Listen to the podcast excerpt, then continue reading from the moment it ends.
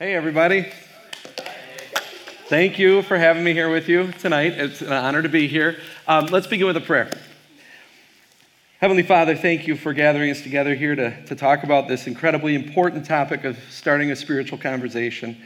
Through our study, we ask that you bless us with, with wisdom and with knowledge to witness, and, and then keep giving us those opportunities to, to witness to the people in our lives, to our loved ones and then finally, bless that witness so that many more might stand with us at your side in heaven. In Jesus' name we pray. Amen. All right, so, real quick. Um, oh, there it was. There was the prayer. All right, this is who I am. Um, my name's Dave, Dave Scharf. Uh, I am married to Beth Kelpine. So, uh, Beth's brother was a professor at Martin Luther College when I was going there. And um, while I was dating her, and my friends didn't make that awkward at all. That was, that was just a beautiful thing. Um, I've got six kids, five girls and a boy. So Anastasia is a sophomore uh, at MLC. Zoe is a freshman at MLC. So Anastasia means resurrection, Zoe means life. So I've got the resurrection and life. Isaiah is a, a, junior in high school. He is our only boy, so he will make a wonderful husband one day. Lots of experience talking with girls. Dahlia, she is a great baker. Evie is a little peanut. She is in sixth grade, believe it or not. She's like half the size she should be, but what she lacks in size, um, she makes up for in personality. So, you know how there's the, the scale of introvert to extrovert, and you fall somewhere in there? Evie's like up here somewhere. So, this picture is taken uh, in New York, the National Museum of Ice Cream. So, very important place to go. Three ice cream cones during the tour. Uh, but we, we took. Uh, family trip to New York, and, and they wanted to go on a subway, so we went on a subway. If you've ever been on a subway in New York, no one talks to each other, no one looks at each other, except for Evie. She had a captive audience. She was working the car, one person to the next. Like, hi, I'm Evie. My, or, I'm in sixth grade. What's your name? All of that. And then Nika is our baby. Uh, she is in fourth grade. I come from a big family. Um, I'm the troubled middle child of number seven of 14 kids. Uh, I have 56 nephews and nieces going on 59. Um, actually, the sister in this picture just had twins a couple days ago. Uh, so, very fun growing up in that family. Uh, I served for 11 years at Emmanuel Lutheran Church in Greenville, Wisconsin. Had a blast there. My, my title there was the resident missionary. Uh, and so outreach was all I did, uh, but really, almost all I did uh, while I was in Greenville. Was a great time, and now for the last seven years, I've been at Martin Luther College. So that is me. But now a little audience participation is okay. So, why is talking about your faith difficult? Think about, think about how easy it is to make small talk with people. Like, it's about stuff that doesn't even matter. Like, I could talk sports all day long. I could talk weather. You know, we talk about the weather today, and then we go to the week's forecast, and then when we're done with the local forecast, and we say, hey, have you heard what's happening in California? Like, nobody cares. It's easy to talk about, though. Why is talking about your faith difficult? Any answers? Shout them out. Because big combat's what the world. Okay, so you're going to have people who are probably going to reject what you're, what you're saying, right? Uh, good. Any other reasons? Okay, yeah, you could lose friends. Um, some people say, well, I'm, I'm worried about offending people. Again, it's interesting. We're worried about offending people when it comes to faith, but not like the sports. So I'm assuming you're all, most of you are from Minnesota. I am from Wisconsin. I have no problem saying in front of a group of probable Vikings fans, the Packers are better. Okay? I mean, I don't mind saying it because it's true. No, but what I'm saying is, I don't mind offending you in that, but oh, when it comes to faith, right? Um, we're, we're worried about that. Um, or some people maybe say, I'm worried about saying the wrong thing. And if you really think that one through, before someone comes to faith, where are they going? They're going to hell, right? And so, what is the worst thing that could happen after you talk to them? It can't get worse, right? So, you might as well try to share that faith. Um, but here's, here's the real reason why it's so tough I think it's because it's important. And the devil doesn't want you to do it. Uh, and so, since it is an important thing, the devil is not going to not going to open up the doors for you to be able to share your, faith with other people. But so today, what we're going to talk about is we're going to talk about how we take um, spiritual or how we take everyday conversations and we try to turn them um, into spiritual conversations because the reality is there is something spiritual that you could lead to in almost every conversation. So um, this is not actually Tamar um, or Tamar as she went by. Uh, but a number of years ago, I led a, a tour to Israel, and uh, a buddy and I had a free night, and so we, we went out to eat, went to this restaurant. Tamar was our waitress, and she really wanted to talk to us because we spoke English. So she was practicing her English on us, which is, which is great. Um, and she took our order, and I said, I'll have a burger. And she, she kind of went, Oh, I would never order a burger. And I'm like, Oh, really? Why? And she's like, um, I'm a vegan. It's wrong to kill cows. And I went, Oh, I'm still going to have a burger though. I'm sorry. Um, but anyway, she, she kept talking and, and found out we were American. She thought we were Canadian at first. She's like, Oh, America. I love America. And we said, That's great. We love America too. What do you love about America? And, and this was uh, towards the end of uh, Obama's presidency. And she says, uh, Oh, I love Obama. I said, Great. What do you love about him? And, and she said, He respects women. And I knew what she was talking about. But I thought, What do you mean? And she said, Well, he gives them the right to choose. And I said, Tamar, so you're telling me that, that it's wrong to kill cows, but it's okay to kill babies. She actually started crying. She had never put that together.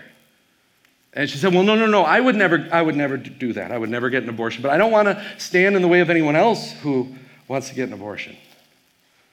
And I said, Tamar, I just came, just from that day, I, I just came from the saddest place on earth I mean, it really is. It is one of the saddest places, the Holocaust Museum in Jerusalem. And you go in there and it's just darkness.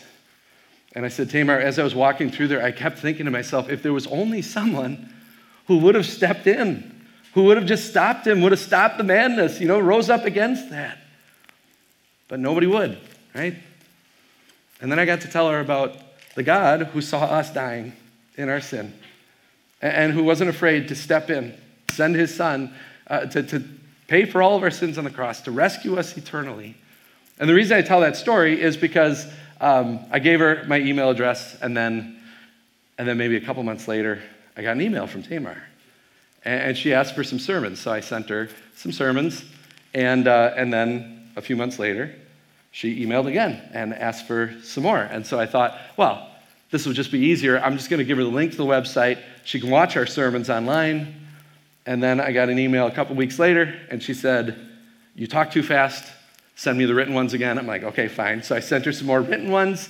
Um, and, and I probably haven't heard from her now in, in, in about a year and a half. But um, the point is this ordering a burger turned into being able to tell about Jesus. And who knows, maybe one day we'll see Tamar in heaven, which, which would be my prayer. Um, so when we're thinking about turning a, a conversation spiritual, it, it starts with listening. So I am going to have you do this. I'm going to only give you 30 seconds, but I want you to partner up, somebody right next to you. Um, pick one person to tell your life story in 30 seconds. You shouldn't be able to get through your whole life story in 30 seconds, so there should be plenty of time to fill. Um, and then the other person, all you have to do is listen. So I've got my stopwatch up here. And ready? Wait, hang on, set, go.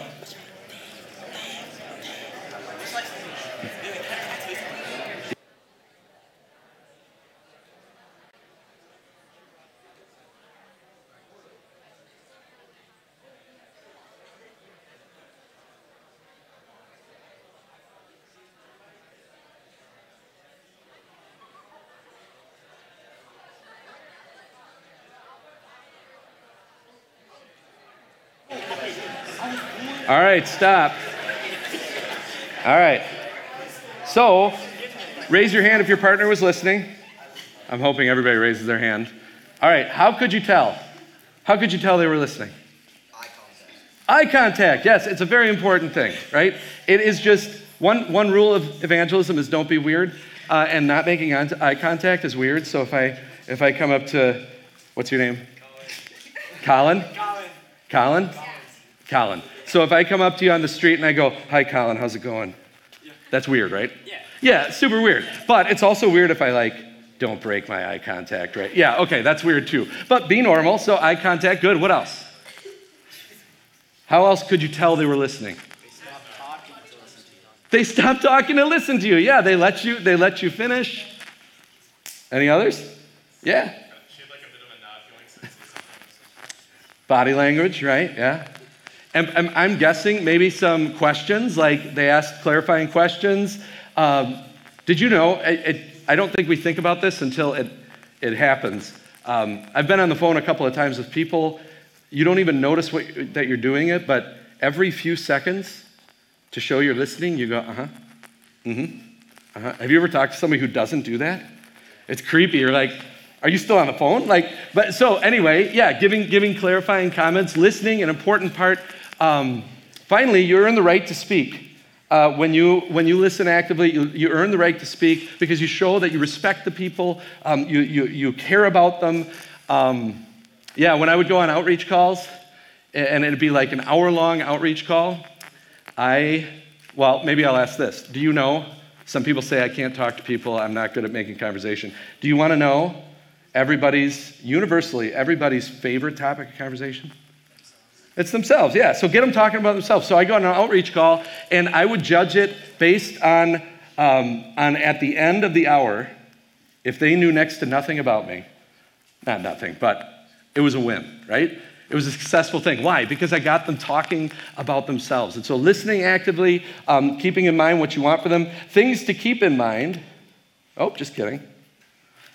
That's a blank slide. Um, the one on the left says expectations. Is it up there now? No. Okay. Um, expectation. So know what you expect for people. Have you raise your hand if you've ever missed an opportunity to witness?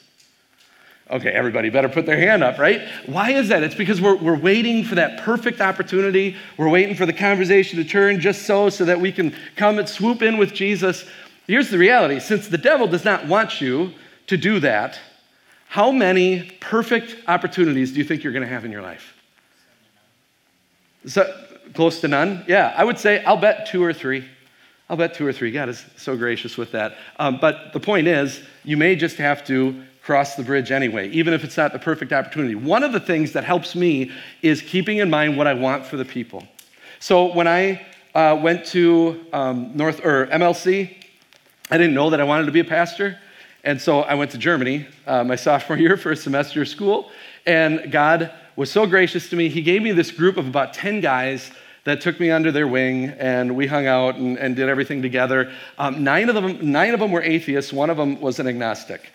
And we had some awesome conversations uh, throughout that. We, I went to school in the mountains, and so we'd be going on walks, and I'd say, "Isn't God great? Isn't you know? Isn't His creation wonderful?" And then, oh, that would get them going, right? And then, then we'd have a, a talk about God and that kind of thing. And towards the end of that time, it dawned on me as I was getting ready to leave, I thought, you know, I love these guys. I want them to be in heaven with me. And I thought, what better way to do that than, than to become a pastor and, and, and make this my full time work? But the point is this um, I probably could have been helped if I had that expectation in mind the whole way along. And so I always try to remember that um, in the future so that I keep my expectations. I want this person in heaven with me. The second thing to focus on is um, being genuine. Uh, be genuine, be yourself. If you're one person at a party and another person um, at church, that, that's really actually an issue. Um, people can sniff out, right, uh, somebody being fake. Um, I had a I had somebody, I had a starting point class going, and it was the first night. And it was a class full of people, and I, of course, knew them all except for one couple. And any pastor will tell you that's really unusual to have like a Bible information class and you don't know somebody who's there. So I went through the whole class trying to figure it out. Finally, at the end of the class, I had to swallow my pride and say, I probably just forgot who they are. And I went up to them, I said, I'm really sorry. Do I know you? Have we met? And they said, Oh, yeah, we've met. Well, not really met. I went to a wedding that you did. And then I'm thinking to myself, oh, okay, now I understand why they're there. Awesome sermon. And, uh, and they, want, they want to come join our church.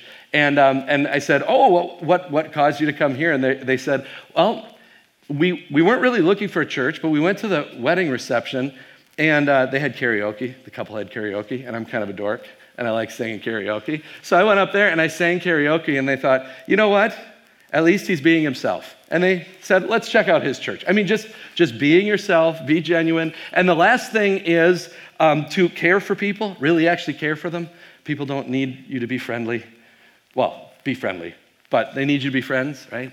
Um, don't give people the impression that the only reason you're talking to them is because you want another notch in your evangelism belt. By the way, don't have one of those. Don't have an evangelism belt. Um, I, I, think of when I was in uh, Tennessee. I vicared in Johnson City, Tennessee. Is there anyone from Michigan here by chance? Anyone? Do you know, do you know what Michigan people do when you ask them where they're from? They show the hand, right? And then they point to where they are in the state. Tennessee can do that too. Ready? You ready for it? There it is. There's Tennessee. Johnson City right there, right on the fingertip. Anyway, um, I lived in this, this really not great apartment complex. They were all first level apartments. And um, like my patio was maybe that far from the next patio over, that kind of thing. And my neighbor was an atheist philosophy professor at the university. And so we actually became like super good friends that year. Um, I would give him my sermons to, you know, evaluate on the basis of philosophy, you know, just trying to get him exposed to the word. Um, and and he would he would come over to the like my screen door, and he would say, "Hey, Dave, you want to have a beer?" And then I would look at my wife and I'd say, "It's evangelism." I, I, have to. Like, I have to go out on his patio. So, um, but anyway, there was towards the end of my time there, so we had gotten to be pretty good friends. Towards the end of my time there, um, he comes to the screen door, kind of late. I mean, it was like probably 10 at night. That's a little later than normal. And um, he obviously looked like shaken. And he's like, hey, you want to come talk? And he knew I was leaving, like that week. And all of a sudden, the waterworks started. And he was talking about how worthless life is and how pointless it is um, and, and how hopeless he was. And he like lifted his sleeve and he showed me the welts on his arm. He was a cutter. Um, would have never known it. I mean, he was just very confident on the outside kind of guy. Uh, and I, I got to, I sat out there, um, I think it was till about three in the morning, and I just got to preach the gospel to him for like, like hours. It was awesome. And um, got back into bed, and my wife was wondering, what in the world were you doing till three? But again, evangelism, right? Now, here's the point Would he have ever opened up to me like that if I weren't really his friend? If I didn't show him that I really, really actually cared about him, because I did really, really care about him? No, right? And so, so having that um, really caring for people. All right, so do you want a chance to win fabulous prizes? Yes. yes. So, MLC playing cards yeah, this is like a good prize. So, here it is. Put the following percentages where you think they belong. Why did the people join the church? So you're going to have to kind of do it in your head. I'm sorry, the, the percentages are not showing up. Do we, can we fix that at all? No?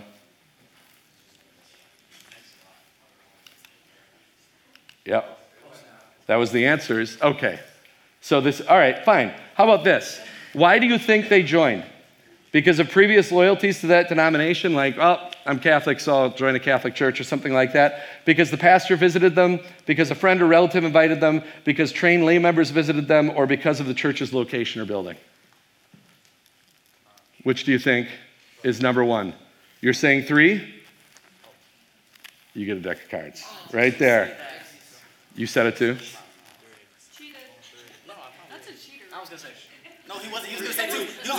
All right, we'll figure out a way to give these away. This did not go as planned, but that's okay. The point is, do you know what the lowest one is? That one, because the pastor visited them. That is the lowest one. Um, why is that? Well, it's because it's our job, right? Um, and they don't know us from Adam. When I'm standing on somebody's doorstep, they don't know me from Adam. I'm there because I have to be. That's what they think. I'm there because I want their money. That's what they think. Uh, so that, that it's not. What about because a friend or relative invited them? Why is that different? It's because there's trust there, right? If somebody you love says, I think this would be a good thing for you, um, you're gonna, you're gonna do it probably, right? In fact, if I go, statistically, if I go to 100 houses and find 100 people home, by the way, that takes a minute. That's not like a, a one day kind of thing. And I invite 100 people to church as a pastor. Statistically, do you know how many people will come? One and a half. Between one and two percent.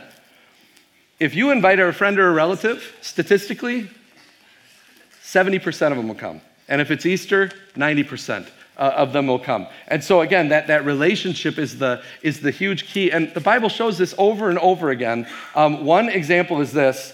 Do you know the creepiest story in the Bible? Can you guess from the picture? Okay, do you remember this? We are legion, for we are many. Oh, did you? Oh, you deserve some cards. There you go. Yeah. Um, so, By the way, if you don't think that's creepy, tonight when you get home, go in the basement, turn off all the lights, and then just whisper those words We are Legion. Okay, that's creepy. I don't care who you are. Anyway, I love how desensitized we are to, I should actually keep it, eye. okay, desensitized we are to, to like these Bible stories that we learned from early on, some of us. Um, there are even like cartoon pictures of this. But this is a, a guy who is naked, um, bleeding all over because he cuts himself, chained in a cemetery. If you ran across that, what would you do? You would probably run the other way. What does Jesus do? Hi, I'm Jesus. Nice to meet you, right? Um, of course, if you're familiar with the story, Jesus casts out the demons, and then the people uh, goes in the pigs, pigs go into the water, and then the people come out and they drive Jesus away because he ruined their pig business. And then the guy who was demon possessed but no longer is demon possessed saw the power of Jesus. He says, Jesus, I want to follow you. And you know what Jesus said? No. You go home and you tell them what I've done for you. And it's a beautiful illustration. A couple of chapters later, Jesus comes back to the region of the Gerasenes of the Decapolis, and suddenly they're all coming out to him, flocking, wanting to hear him preach, wanting to have him heal. Why? What happened? Uh, so if you're one of those people that um, sometimes you meet pastors or, or, people in your life and you think, you know what, they probably don't get a cup of coffee without like witnessing to the barista behind the counter. Uh, maybe, maybe that's not you. Maybe that's not who you are. You go for that opportunity if you have it, but maybe that's not you. What does the Bible tell us? Focus on the people you have a relationship with, right? All right, and then we want to cross the bridge. And so, um, a few ways to do that one possible turn of the conversation. Um, so if, if somebody says, you know, feel, felt, found, maybe just don't use them three sentences in a row, but uh, feel like I could see how you might feel that way. Let's say they lost a loved one. You know, I could see that you feel angry with God because you lost a loved one. I, I felt that way too. Like when my sister was killed by a drunk driver when I was in high school, man, yeah, there was some anger for sure. But here's what I found. What I found is, and then you point to all the promises of God. Um, I, I, know that Jesus loves me because, because he, he invested his own life in me. He, he, he died for me on the cross.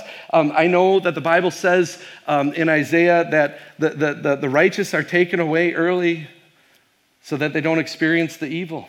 I think about that with my sister. If, if my sister would have maybe fallen away from faith in the coming years, then I'll be eternally grateful that God allowed her to go early, right? Or what we would consider early. Um, or, or if he was saving her from some terrible thing that was going to happen in her life. So that's, that's one way you could turn it. Um, another way, and you're going to be working with this one in your group discussions, another possible turn is the PPSS. So um, everybody's got problems. I'm pretty sure everybody you know has problems, right? And you can use that as an opportunity to talk about the main problem of sin and then find that solution in the person of Jesus. And then, of course, the little solutions they're not really little solutions. The promises of God and His Word, the encouragement of Christian friends, being there for them, that sort of thing. So, just an example of that would be let's say you've got somebody who's struggling with insecurity, really low self esteem. Um, how can you turn that conversation? Well, I think when it comes to self esteem, I think self is the, is the problem. I know I can never have high self esteem because I know myself. I know my sin. I know that I can't live up to my standard let alone God's way higher standard. And so my value in and of myself is not very good. My self esteem is not very good. However, you are worth what somebody's willing to pay for you. What was Christ willing to do? He was willing to give his priceless blood for you. You are worth the priceless blood of Jesus. And now, the little solutions, finally, now, it doesn't matter what other people think about you or say about you. It doesn't even matter what you say about you.